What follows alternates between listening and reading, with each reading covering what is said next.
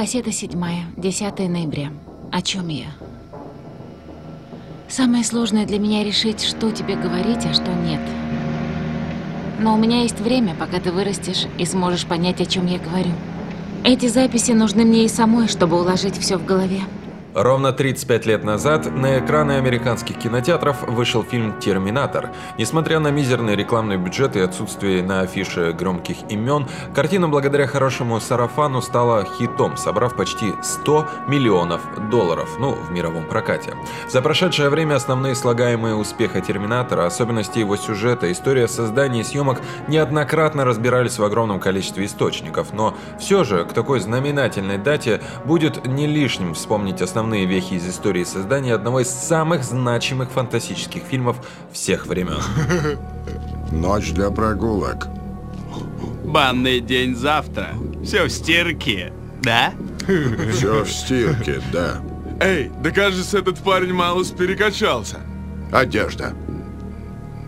Отдайте мне. Ну же. Пошел ты, козел! По утверждению Джеймса Кэмерона, идея Терминатора впервые пришла к нему во сне. Во время съемок Виталий злополучного сиквела «Пираний» режиссер слег с лихорадкой. Вот в одном из вызванных жаром кошмаров ему приснилось вылезающее из огня металлическое чудовище с ножом. Цитирую. Однажды мне приснился металлический скелет, выходящий из огня. Человекоподобная конструкция, неуязвимая, бездушная, одержимая единственной целью – убивать, сметая все на своем пути. Образ был настолько объемным и реальным, что я проснулся в холодном поту. Некоторое время я даже не мог прийти в себя от ужаса. Прошло немало времени, прежде чем я осознал, что мне уже ничего не угрожает. Проснувшись, Кэмерон немедленно зарисовал свое видение. Вернувшись в США, он решил, что этот сон станет основой для его нового проекта. Проблема заключалась в том, что в то время, как, впрочем, и сейчас, на нашей планете не существовало ничего подобного. Разумеется, можно было поместить действие сюжета в будущее, но Кэмерон, у которого в режиссерском послужном списке были лишь вторые пираньи, со съемок которых, кстати, его с треском уволили, отлично понимал, что ему никогда не удастся раздобыть нужное для этого фильма финансирования. Поэтому он и придумал путешествие во времени как способ поместить увиденное им в наш мир. После этого он постепенно набросал и остальной костяк сюжета. Что-то он взял из своей личной жизни. Первая жена Кэмерона вот работала официанткой, и э, многие говорят, что именно она послужила прототипом Сары Коннор. Какие-то элементы появились под влиянием работы его любимых авторов-фантастов.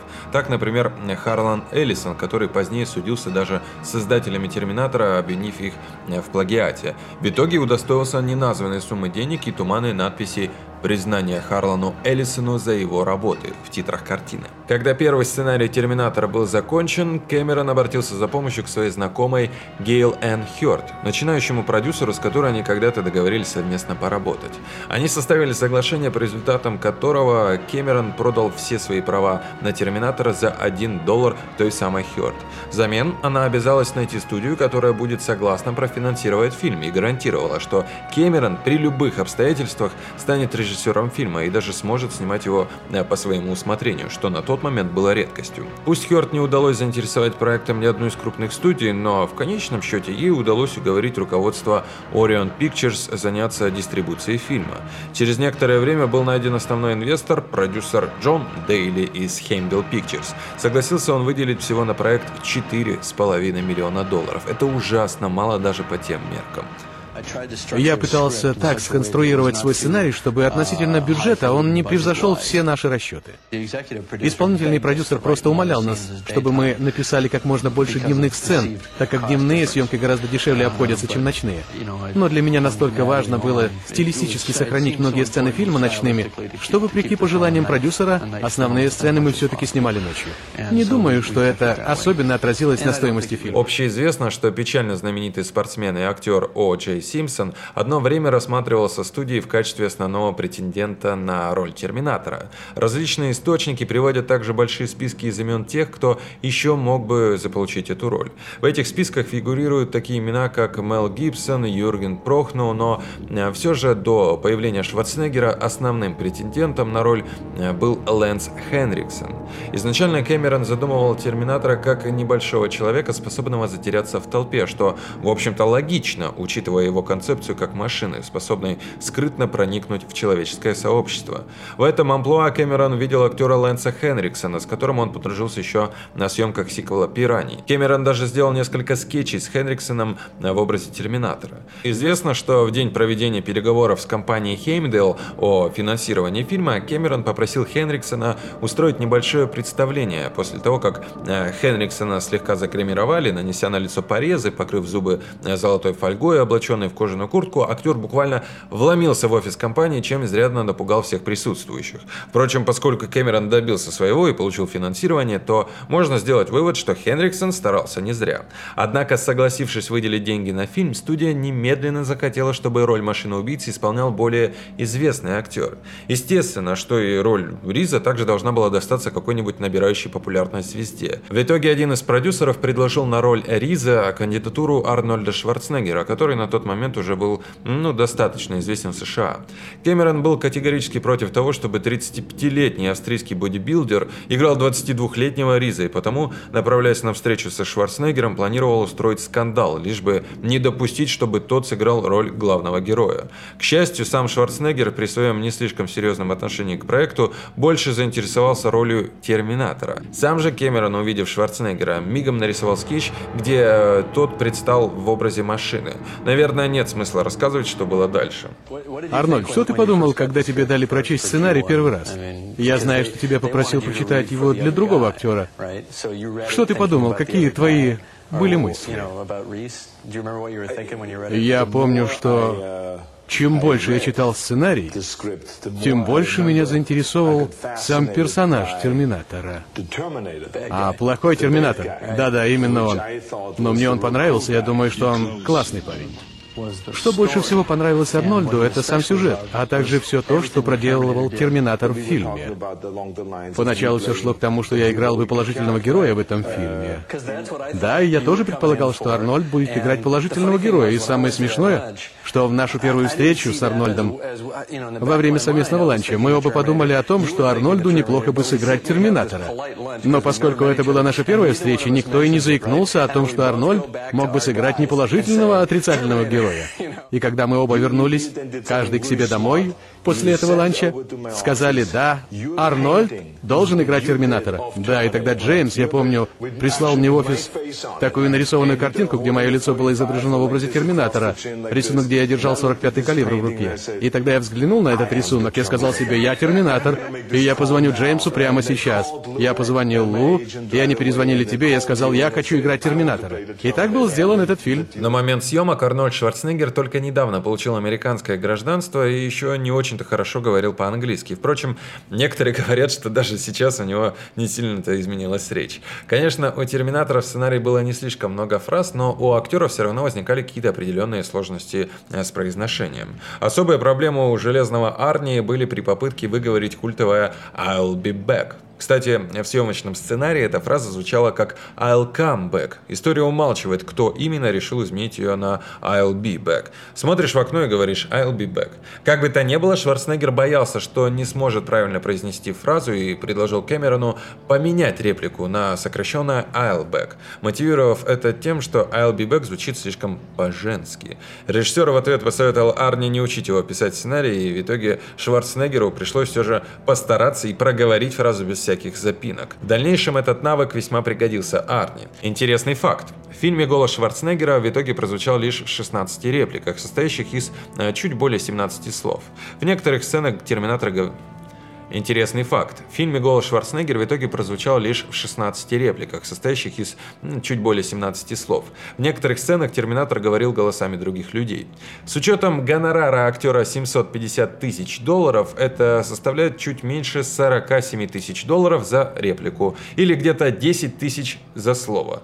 Для сравнения, за сиквел, в котором Шварценеггер произнес целых 700 слов, он получил гонорар в 15 миллионов долларов, или в среднем 21 тысяча тысячи долларов за слово. Как говорится, профессиональный рост на лицо. В первоначальном сценарии мы не стали менять ни диалоги, ни сюжетные повороты, но визуальный концепт мы решили изменить. Первоначально Терминатор был таким анонимным персонажем. Просто лицо из толпы, неприметное. Он мог выйти из толпы и незаметно убить тебя, убить без всяких на то видимых причин. Кроме того, что в будущем ты мог помешать что-то сделать роботу. И этот концепт изменился, потому что Арнольд принадлежит к той категории людей, которые очень выделяются в толпе. Так что визуальный концепт фильма принял киберболический характер. Фильм визуально остался реалистический, но стал более жутковатым. То есть зрителю было очевидно, что Терминатор на самом деле не человек. И из абсолютно хладнокровного лица убийцы, который задумывался первоначально, Арнольд внес свою лепту тем, что передал не то чтобы какую-то эмоцию на лице, но в его образе явно читалось намерение убить. Это было не то чтобы хищное лицо, но очень целеустремленное, сфокусированное на своей цели. Бюджеты голливудских фильмов в первой половине 80-х были намного меньше нынешних и в среднем сопоставимые с современной стоимостью 30-секундной рекламы в финале э, Суперкубка. Но все же бюджет Терминатора, который в итоге составил 6,5 миллионов долларов, был, мягко говоря, совсем небольшим для такого амбициозного проекта. Съемочная группа прилагала максимальные усилия и экономила на всем, лишь бы уложиться в имеющиеся э, средства. Сразу после сцены взрыва бензовоза в сценарии Кэмерона были прописаны следующие строчки – Герои обнимаются на фоне пламени. Это был бы чудесный финальный кадр фильма. Продюсер картины Джон Дейли был аналогичного мнения. Чтобы сэкономить денег, он предложил Кэмерону так и поступить. Завершить картину сценой подрыва бензовоза. Ответ режиссера был прост и лаконичен. «Пошел ты, фильм еще не окончен». Правда, позже продюсеры все же нашли способ поквитаться с режиссером, решив ограничить рекламный бюджет картины. О своей биографии Арнольд Шварценеггер как-то вспоминал, что однажды утром режиссер приказал ему сесть в микроавтобус после чего актера высадили на пустынные улицы, дав следующее указание. «Видишь вон ту легковую машину? Она подготовлена к съемкам. По моему знаку пойдешь к водительской двери, оглянешься по сторонам, выпьешь стекло, откроешь дверь и сядешь за руль, заведешь машину и уедешь». Как оказалось, у съемочной группы просто не осталось денег, чтобы получить разрешение властей на съемки, поэтому пришлось снимать сцену таким партизанским методом. Другой интересный случай приключился во время съемки плана с уезжающим вдаль э, джипом Сары Коннор. Сцену снимали в пустынной местности, где не было ни одной живой души. Однако неожиданно для всех появилась полицейская машина, хозяин которой поинтересовался у киношников, где же их разрешение на съемки. Ситуацию спас один из участников съемочной группы, который сказал, что помогает сыну снять курсовой проект для киношколы. Страж порядка проникся ситуацией и даже оказал группе помощь. В итоге отснятый в тот день кадр стал последним кадром фильма. Да, для первого Терминатора пришлось поднапрячься всеми силами, потому что не так уж и много времени было и не очень много денег составлял бюджет фильма. И я помню, что к концу производства фильма у нас не было уже костюмера, чтобы одеть Арнольда. Мы ему просто говорили, на, возьми вот это и оденься. В конце съемок мы снимали уже последние сцены вдвоем-втроем, а крупные планы Арнольда особенно... Да, я помню, вся моя одежда лежала в багажнике в машине. Никого не было из помощников, я выгреб этот ворох одежды, одел на себя, одел перчатки и понеслось. А ты меня еще торопишь, давай, давай, пока еще полиция не приехала, перебегай через улицу, выбивая рукой стекло. Я говорю, окей. А сам оглядываюсь туда-сюда, быстро надеваю перчатки, куртку. Ты, Джеймс, показываешь мне вперед, я подхожу к машине. Бум, разбиваю стекло. И ты мне командуешь, отлично, снято. И мы переходим уже на другую локацию. В той суматохе и суете, в которой мы снимали, тебя даже не посетила мысль, что значит ударить стекло, рукой разбить стекло. Да просто сделай это. Терминатор очень тесно связан со следующим фильмом Кэмерона «Чужие». Можно даже сказать, что если бы не Терминатор, то неизвестные нам «Чужие» вряд ли бы появились вообще на свет. Первоначально съемки Терминатора должны были стартовать осенью 83 -го года в Торонто, но из-за того, что продюсер Дина Де Лаурентис воспользовался лазейкой в контракте Шварценеггера и смог перехватить актера для съемок Конана Разрушителя, у Кэмерона в рабочем календаре образовалось непредвиденное девятимесячное окно. Чтобы Не сидеть без дела почти год, он решил воспользоваться свободным временем, написав и продав какой-нибудь сценарий. Далее была встреча Кэмерона с Уолтером Хиллом и Дэвидом Гайлером. Стороны обсуждали совершенно другой проект, но в процессе беседы кто-то упомянул «Чужого», и вскоре Кэмерон уже договорился с продюсерами о том, чтобы попробовать написать тритмент для сиквела. Тритмент весьма понравился студии, Кэмерон получил не только разрешение написать на его основе уже полноценный сценарий, но и неофициальное обещание поста режиссера в том случае, если «Терминатор» окажется хорошим фильмом. А «Терминатор», как известно, оказался не просто хороший, а великолепнейшей картиной, после просмотра которой студия решила исполнить свое обещание доверить канадцу сиквел культовой картины. Интересно, кстати, что в сценарии «Чужих» андроид Бишоп, сыгранный Лэнсом Хендриксом, режиссер вернул актеру э, старый должок, сообщал, что плохой робот Эш из первого фильма был построен фирмой Cyberden Systems. Интересно, а если бы впоследствии Кэмерон не заменил название компании, мы бы читали сегодня новости о решении студии выпустить кроссовер «Терминатор против чужого»? Съемки первого «Терминатора» были для меня просто галлюцинацией. Это была моя первая картина, и я не знал, ждет ли ее успех или нет. Конечно, когда я писал сценарий, я надеялся, что картина будет успешной. В этом и есть смысл съемок. Но, как всегда в подобных случаях, в глубине души я не был в этом уверен. Поэтому все, что произошло впоследствии, для меня было просто как сон. Успех «Терминатора» прибавил мне уверенности в себе, храбрости как режиссеру, что позволило мне снимать другие фильмы. Сразу же, как только я прочел в первый раз сценарий и встретился с режиссером Джеймсом Камероном, я понял, что это будет настоящий блокбастер. Я чувствовал это на протяжении всего периода съемок. Всякий раз, когда мы готовились к какому-нибудь трюку, когда снимали следующий дубль, я все более и более убеждался, что мы снимем суперхит. После того, как завершили съемки, Джеймс показал мне первый, еще сырой монтаж фильма — я понял, что он настолько классно сделан, настолько напряжен, что я не мог насмотреться. Я смотрел снова и снова. Впервые так случилось, что я посмотрел сырой материал, и мне хотелось смотреть дальше и дальше. Я молился, чтобы на студии также оценили этот материал и поддержали его на сто процентов. Я знал, я просто сижу на золотой жиле. На этом все, друзья. Большое спасибо за внимание. Это были интересные факты о культовом фильме «Терминатор», у которого юбилей 35 лет. Ну а мы вам желаем пересмотреть этот фильм. Живите и процветайте. Продолжение следует. Я думаю, было одно главное решение, на котором основывались все съемки фильма. Это решение я принял вместе со Стэном Уинстоном, к которому я обратился за помощью в создании грима и спецэффектов к первому Терминатору. Это было решение сделать не человека в искусственном обличии, а то, что искусственное обличие находится внутри человека. Я помню, как я зашел в офис к Стэну Уинстону, помещение, в котором он конструировал все визуальные эффекты Терминатора. Я посмотрел, как он готовится к фильму, все эти его рисунки, все эти искусственные головы. Когда я зашел к нему, он сказал, вот так ты будешь выглядеть. Я взглянул и подумал, это просто нереально создать такой грим, такие спецэффекты. Я увидел придуманные Стэном гидравлические механизмы, находящиеся под лицом, под щеками. Создавалась видимость того, что когда сдирается мясо, торчат какие-то металлические каркасы. Когда искусственный глаз обнажается, из него источается красный свет и тому подобное. Когда я впервые все это увидел, я сказал себе, такое сделать невозможно. А Стэн посмотрел на меня и сказал, конечно, такое невозможно. Но это займет много времени и массу твоего терпения. И еще одной из главных задач для меня было то, чтобы зритель увидел все происходящие события глазами самих персонажей, а не был бы сторонним наблюдателем. Попытаться заставить зрителя увидеть окружающее и окружающее глазами Терминатора, как это видят другие герои фильма. Это было эстетическое решение, чтобы показать зрителю те кошмарные сны, видения будущего, которые преследуют главного героя фильма, Риса.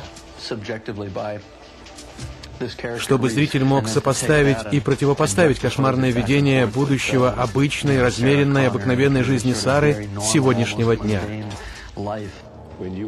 Когда ты, Джеймс, искал исполнительницу на главную женскую роль в фильме, а в конечном итоге ею стала актриса Линда Хэмилтон, я помню, что ты старался найти ту, которая бы отвечала определенной спецификации. И ты нашел ту актрису, которую искал.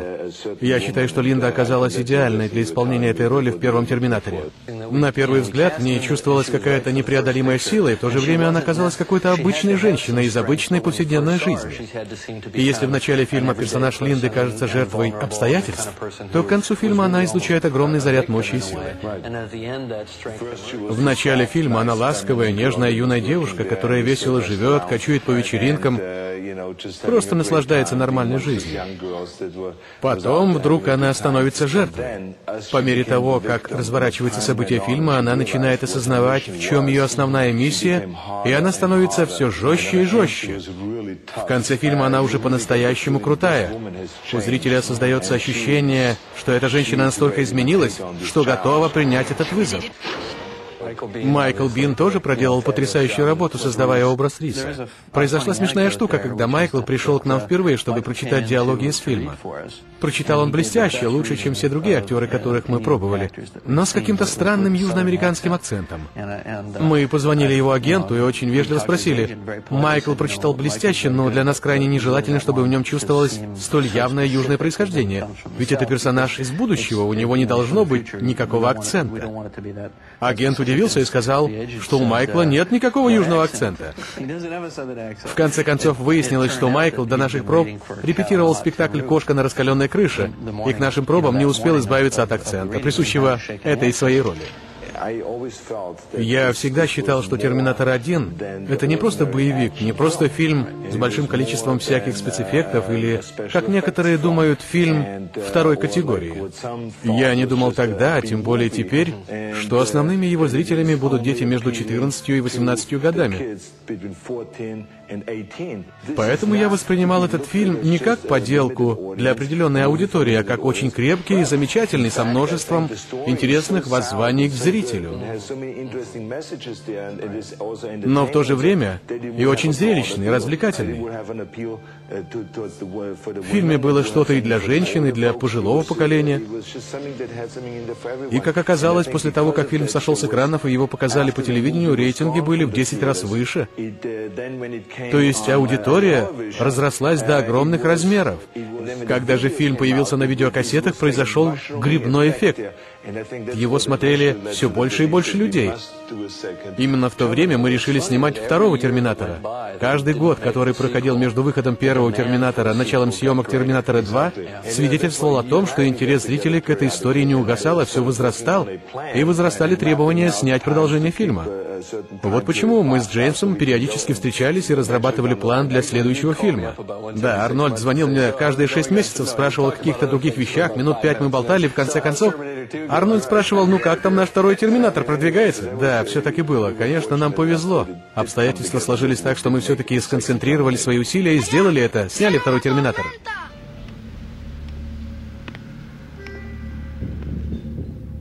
Я друг Сары Коннор. Могу я ее увидеть? Нет, не можете. Она занята. Где она? Знаете, это надолго. Хотите ждать, есть скамейка.